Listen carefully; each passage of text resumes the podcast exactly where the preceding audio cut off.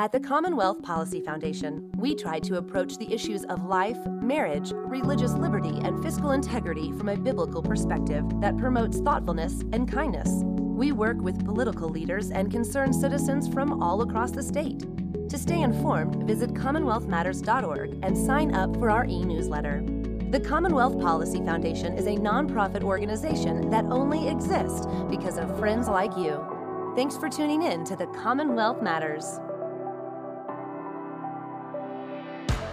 Welcome to the Commonwealth Policy Center Legislative Briefing. I'm Richard Nelson, Executive Director of Commonwealth Policy Center, here with State Senator Mike Wilson, Majority Whip of the Kentucky State Senate. Welcome, Mike. Thanks, Richard. It's good to be with you. Hey, it's really good to have you here. We're in Frankfort, and uh, you've been in session the last couple of days. Right. Uh, you've dealt with a lot of hot issues, uh, contentious issues. Yes. And absolutely. I'd like us to dig in for the benefit of the of the Kentucky citizens out there, to unpack some of the more challenging issues. And I think the, the first uh, issue that's receiving a lot of media attention is the legislature's restrictions of Governor Andy Beshear's executive authority. Uh, Senate Bill one addresses that. Just tell us briefly some of the high points in that bill. Well, basically what you've had is the governor for the last three hundred thirty-three days has put us under a state of emergency with uh, COVID. And under that, he's issued all kinds of executive orders or emergency orders that have actually shut down schools, shut down restaurants, businesses, you know, all of these things that he's done to our economy. And so uh, our response to that is say, you know, we've reached out to the governor. He wouldn't talk to us for ten months. And when he finally did was to tell us what he was going to do, not to get any input from those that are closest to the people. So, so basically, me, yeah, go ahead. No. Basically, uh, Senate Bill one restricts the governor to the point that he says uh, an emergency can only last thirty days. Now, he can renew it, but he has to be able to call the legislature in to do that. It's not many times in our past history it's happened. But in a situation like that, we would be amenable to be coming in and, and extending the emergency. It just balances the power is what it does between the executive branch and the legislative branch. So so this bill was essentially born from the need for the governor to work with legislators across the state who are really the eyes and ears of the state, of their districts. Really, you've got your ear close to what the people are saying. Right. And uh, this rectifies that gap between the governor, if you will, and the districts and the different regions of the state. Right. It, it gives uh, more uh, equal power. And if you will, like any business that I've ever, you know, been a part of where I've headed up the business, I've always relied on my department heads to come together, put our heads together and make really good decisions. And uh, he hasn't done that with calling to the Senate or the House and the leadership there to talk to them who have experience and uh, make those decisions. It's been kind of a one-man show in all of that. Mike, you and I know that a number of businesses have been impacted in Kentucky. Uh, you're from the Bowling Green area, a lot of businesses there. Uh, this is something where you've seen firsthand how it's impacted the business owners and the people who work at these various businesses. What, give us a snapshot of what, what this three hundred thirty-three days of unchecked executive authority have looked like in the Bowling Green area. Well, I can tell you we have a lot of restaurants because we, we draw from ten counties that people come in to shop and eat in Bowling Green because we're the third largest city. And shutting down our restaurants has been uh, nothing short of a travesty. You have restaurants that are still required to pay the taxes that they're currently paying every year, mm-hmm. uh, and yet they have no income. And all of the employees have laid off and, and they were drawing unemployment, but yet there's a huge problem with that. So there's no income for these folks that are laid off from all of the businesses and restaurants. So they have no ability to have money to spend, to infuse into our local economy. And it's really been devastating to our area. Have many of the restaurants closed? I actually, I spend quite a bit of time in Bowling Green, a lot of good restaurants there. Yes. Uh, have many of them closed? You know, as far as uh, not opening back up, I know there are some that have um, not opened back up, but most of them are at fifty percent capacity right now. And people are so tired. They want get the mask off my face, get my kids back in school. And, you know, that's that's a key thing that they want right now, and get the restaurants open. Yeah. And they are packing out the restaurants, even at fifty percent capacity. I, I wish the best for you and your community as we move towards recovery. I know it's yeah. been hard on the business owners, hard on the citizens in the in these districts. And uh, I do hope that uh, Bowling Green gets back on its feet. I want to go back to one of the provisions in the bill, something that was uh, charged against the bill uh, recently.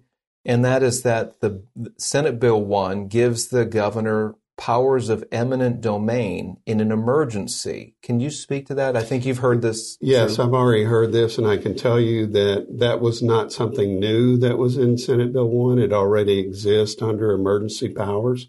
Okay. So when you're doing a bill, you're going to list the section, and that was part of the section that was listed, though it was not new language. It's already there, and it's, you know, for those things, it's like if there was a flood or disaster, and in order to build like an earthen dam or something like that, needed to procure some property. All of the laws of eminent domain still apply to that, you know, as far as being, you know, um, given the, I guess, right amount of money for it and stuff like that. So this was existing law. This provision that was spelled out in Senate Bill one was already on the books. Already the, on the, the books. Governor had eminent domain authority in a time of a, an emergency, right. natural disaster, right. as you mentioned. Uh, but this was not something the legislature created. No. Mm-hmm. You did amend it to specify, if I recall correctly, that uh, the state has to reimburse accordingly if they see somebody's yes, property. Yes, that was or, added to it. That's correct. So you fixed. So you yeah, fixed something that was wrong. Yeah, we just added that, which really already exists, if, you know, as far as I'm, I understand it. But we just put it in there to make sure that people understood that that still applied. There is a constitutional provision worth mentioning as well in the U S Constitution that says private property shall not be taken for public use without just compensation. Exactly. So yes. you're you're just putting codifying that into state yes. law, yes, just to make sure that the government pays somebody right. when they take exactly. their property or, or goods. Just so, compensation. You're yeah, right. Yeah. Uh, so I want to go to why the legislature's acting now. Uh, the governor had free rein last year, uh, but why are you acting on this now? You've been in session for a couple, of course, few few days in January. Now right. here we're on the beginning of February. Uh, why not wait until this pandemic is over? Well, the thing about it is, like I said, we've been in this emergency for three hundred thirty-three days. And that's something the governor has not considered us on. And we do not have the ability to call ourselves back into session. And so for us, we had to wait till January till we got back into session before we could even act on anything like this. So you didn't have it within your power as the legislative no. body, as the lawmakers of Kentucky. You could not do anything. Your, your hands were tied. Is exactly. that correct? Okay. Only he could call us into session under extraordinary session. Uh, Senator Wilson, is there a, uh, an effort to allow the legislature to call itself into session? Yes, there is a bill um, from the Speaker of the House that will allow us to call ourselves into session in the case of emergency. Okay. So that's the House side. You're in the Senate. What's your guess uh, if the House passes it? Do you think something like that would be received favorably on the Senate side? Oh, absolutely. I can tell you that we have members in the Senate that are working with House members and the Speaker right now to make sure that that bill is what it should be so it can pass uh, both chambers. And, and this is a constitutional amendment? Yes, it is. So w- tell us what that means. Constitutional amendment, you, you can only have, I think, uh, we can pass two and the House can pass two. It's kind of how it works. And every time there's an election, which is every two years, it can go on the ballot for voters to vote on it. So there's no uh, ballot that it will be on in twenty-one, mm-hmm. but in twenty-two in November, it'll be on the ballot. Okay, so if this constitutional provision was passed this year, it would go on to next year's ballot, in twenty twenty, yes, November of twenty twenty-two. That's correct. Okay. Um, so there was a lawsuit uh, immediately after you passed Senate Bill one. Uh, the governor's office filed a lawsuit against this, saying that the legislature didn't have authority. No, uh, he actually vetoed it first, oh, okay. and then we o- came back and override the vetoes, okay. overrode them. And then uh, he uh, filed a lawsuit immediately uh, following the fact that we had, you know, he filed against uh, Senate Bill one, Senate Bill two, House Bill one, and I believe it was House Bill three. Mm-hmm.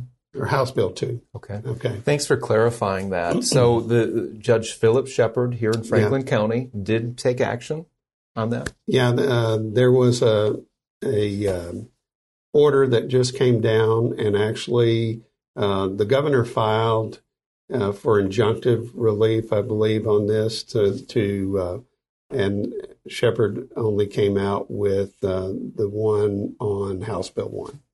Okay. Very good.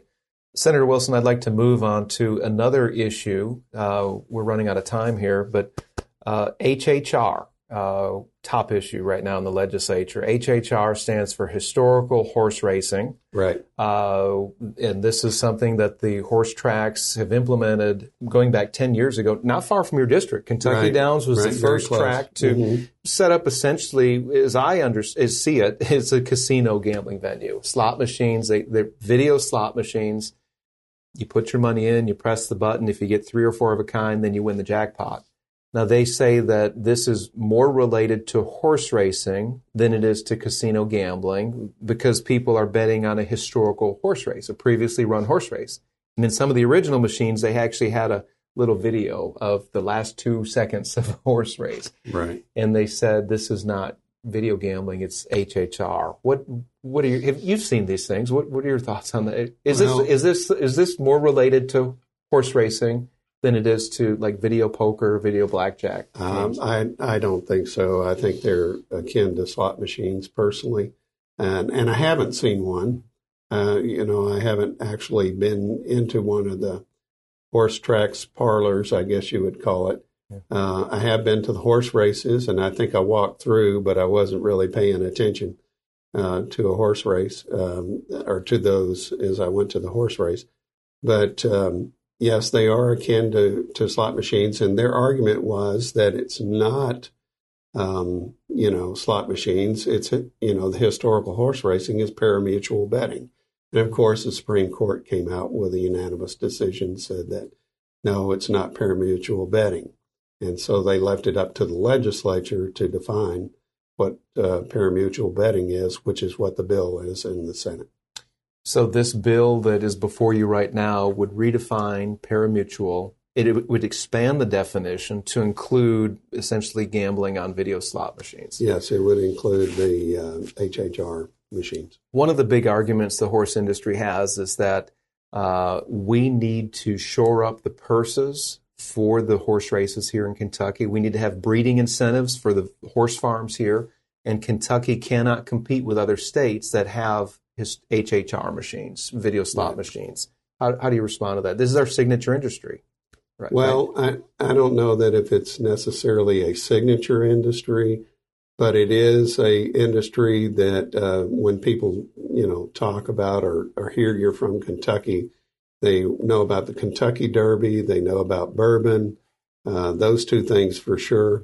So it's... Uh, I, you know, from that standpoint, I, I don't think that uh, it's going to collapse, as it's people say it will. It has it helped the equine industry? Yes. It has made greater purses. It has brought more brood mares and, and breeding and stuff into our state uh, in regards to that. But I think the, the term, uh, how much it was last year was twenty-one million dollars.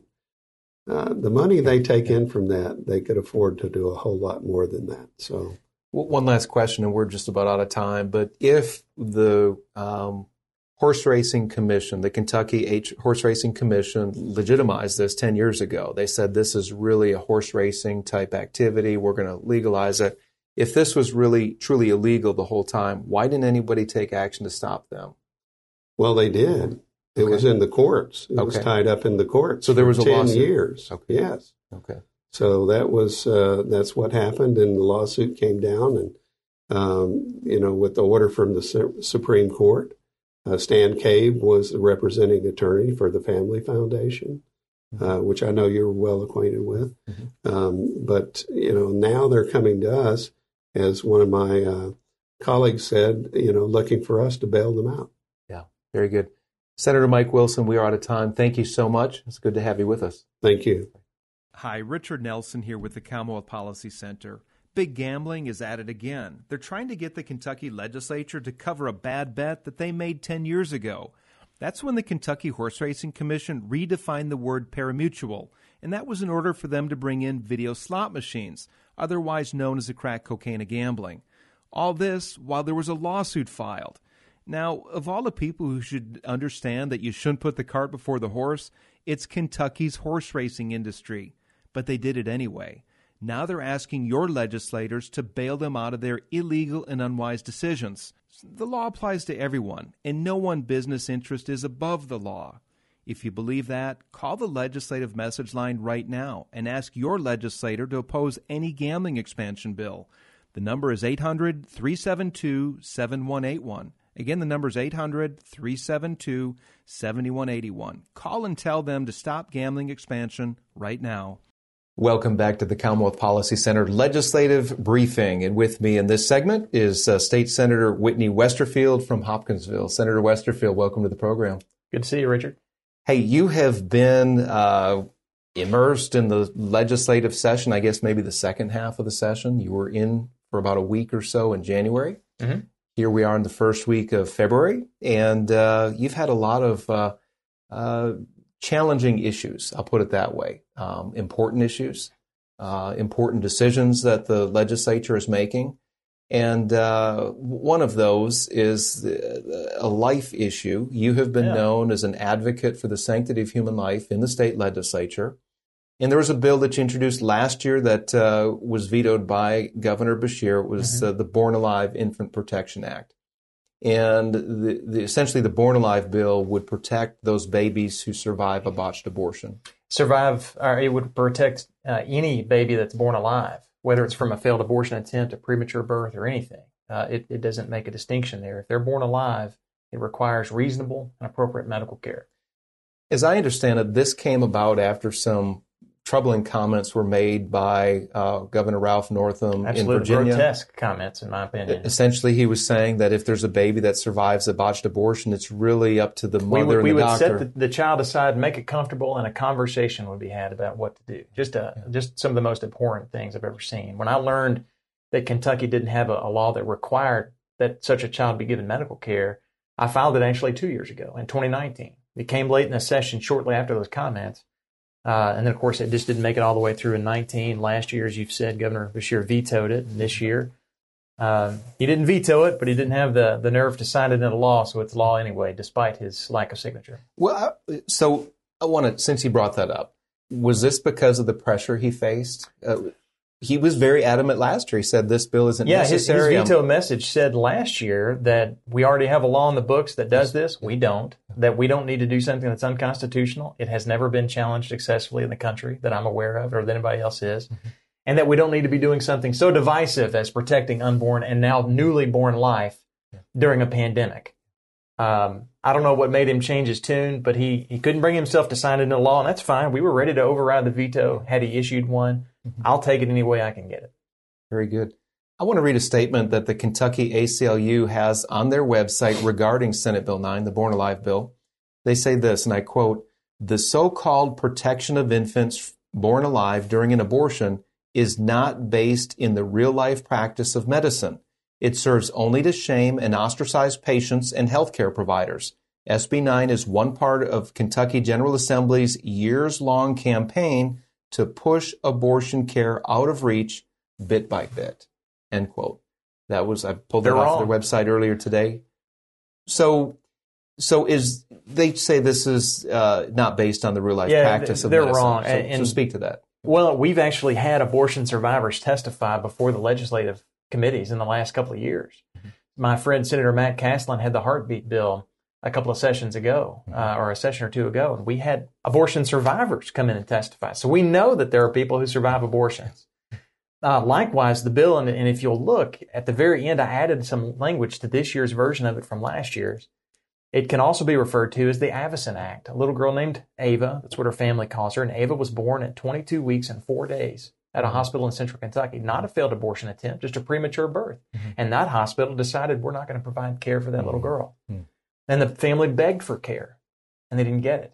And there are hospitals that have different rules and standards. I've been texted by, by uh, my friends and colleagues in Jefferson County where they've got a slew of hospitals, and each one does things a little bit differently. And they might be willing to give care if it's born earlier or later.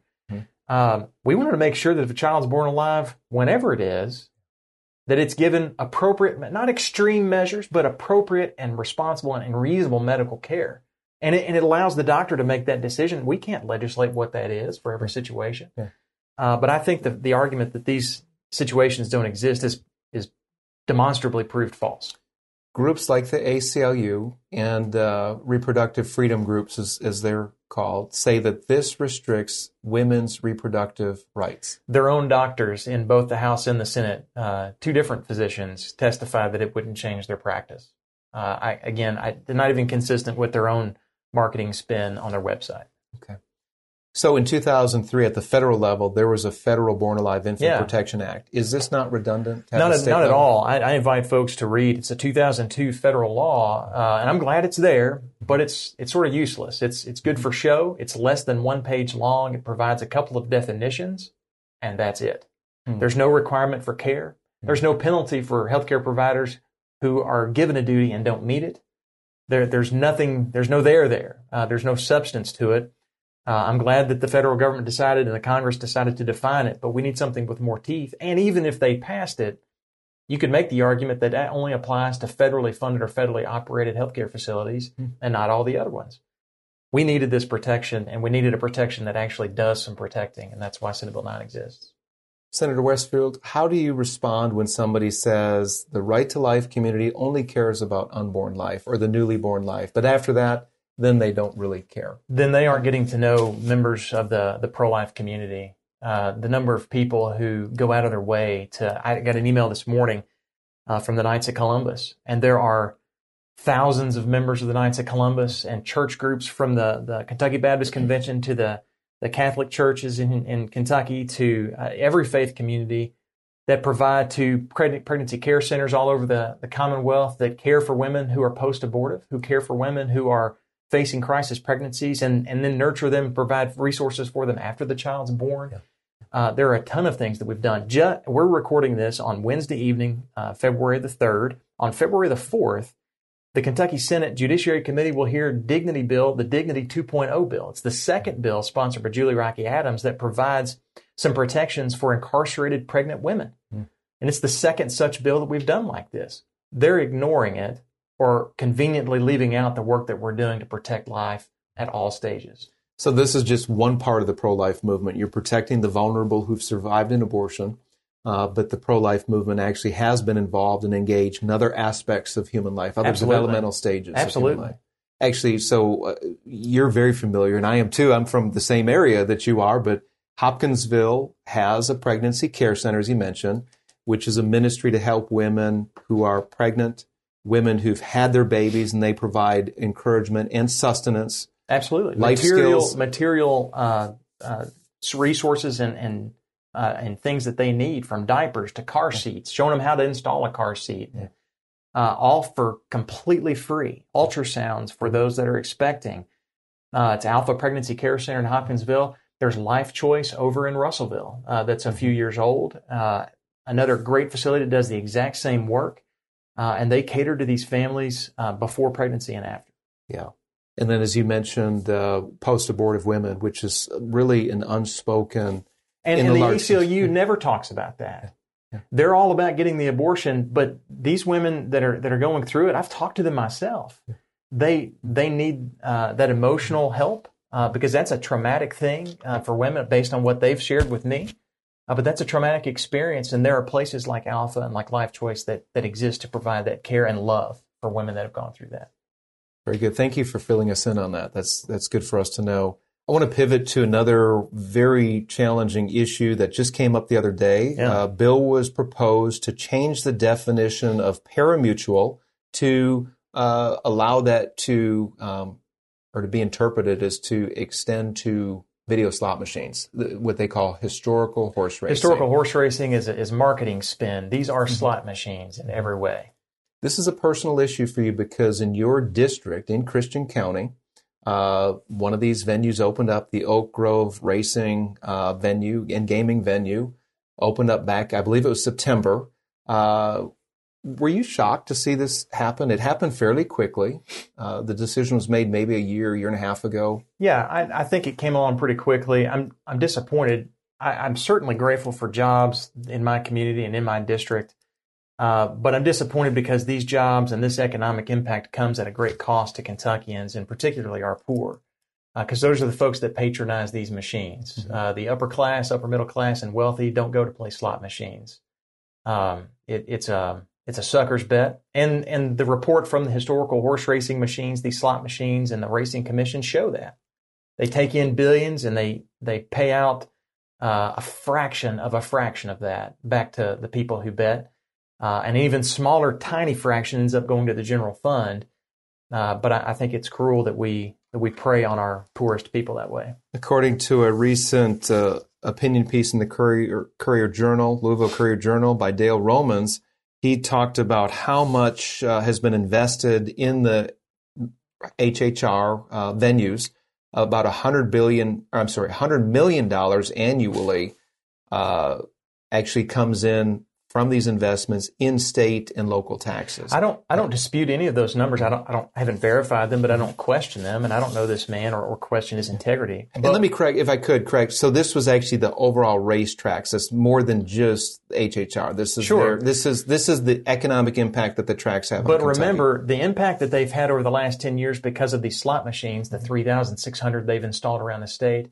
They did that knowing that the legal footing they were standing on was shaky. Let's talk about that. So why was it shaped? Tell, tell they sought happened. An opinion, a one-sided uh, effort. They didn't bring anybody adversarial to their cause. All the tracks, the commission, everybody went in together uh, a decade ago and sought an opinion from the Franklin Circuit Court according to a statute asking, the, you know, can we do what we're doing? Mm-hmm.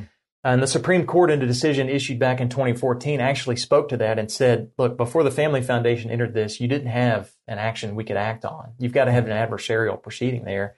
And which means you've got to have somebody opposed to this to be asking for the same sort of question. Mm-hmm. Um, and so Family Foundation joined that lawsuit, but that was the genesis of this. They knew from the outset that what they were doing was questionably illegal, and they did it anyway. They've made a bad bet by installing thousands of these machines, and I suspect all the folks that they've hired around the state, all the, the contractors to build the facilities and the employees staffing them as we're recording this tonight, I'm assuming when they hired him, they didn't say, now, by the way, we're we're bringing you on board, but we're still fighting this litigation, and now we're fighting it out in the legislature. We're not sure if it's going to be legal or not. I suspect they probably didn't. They should have, but they didn't. So they gambled when That's they right. went ahead and invested in this new infrastructure when a lawsuit was filed against them, and yet they continued. And it's been going on for, for a decade, ten, yeah. for, for ten years. Now we have six tracks in Kentucky that have H H R venues. And a unanimous decision for the Supreme Court said they lost that bet, and they're coming to the General Assembly to, to bail them out. It was the Kentucky Horse Racing Commission that made that decision and said, hey, this is more akin to horse racing than it is to, to casino-type gambling. They legitimized it, and yet there was that uh, lawsuit that challenged it. Uh, Senator Westerfield, I want to pivot to something else. What do you say to the person uh, who argues that, you know, people are gambling in Kentucky anyway? They're going across state lines. They're going to Indiana. They're going to Ohio. Uh, they're going to other states, and they're gambling there. Why not just build the yeah. venues here, recapture some of that tax well, revenue? Th- two things. First, some of them are already doing that in other places. But when there's a facility in Oak Grove, there's more, and there is in South Christian, now there are more people going to Oak Grove than would have gone somewhere else. So when you when you make it local and easier and more convenient, there's going to be more action there than would have gone in some other state. Um, secondly, and this really gets to the heart of the matter when it comes to gaming, we're still preying on our poorest. Mm.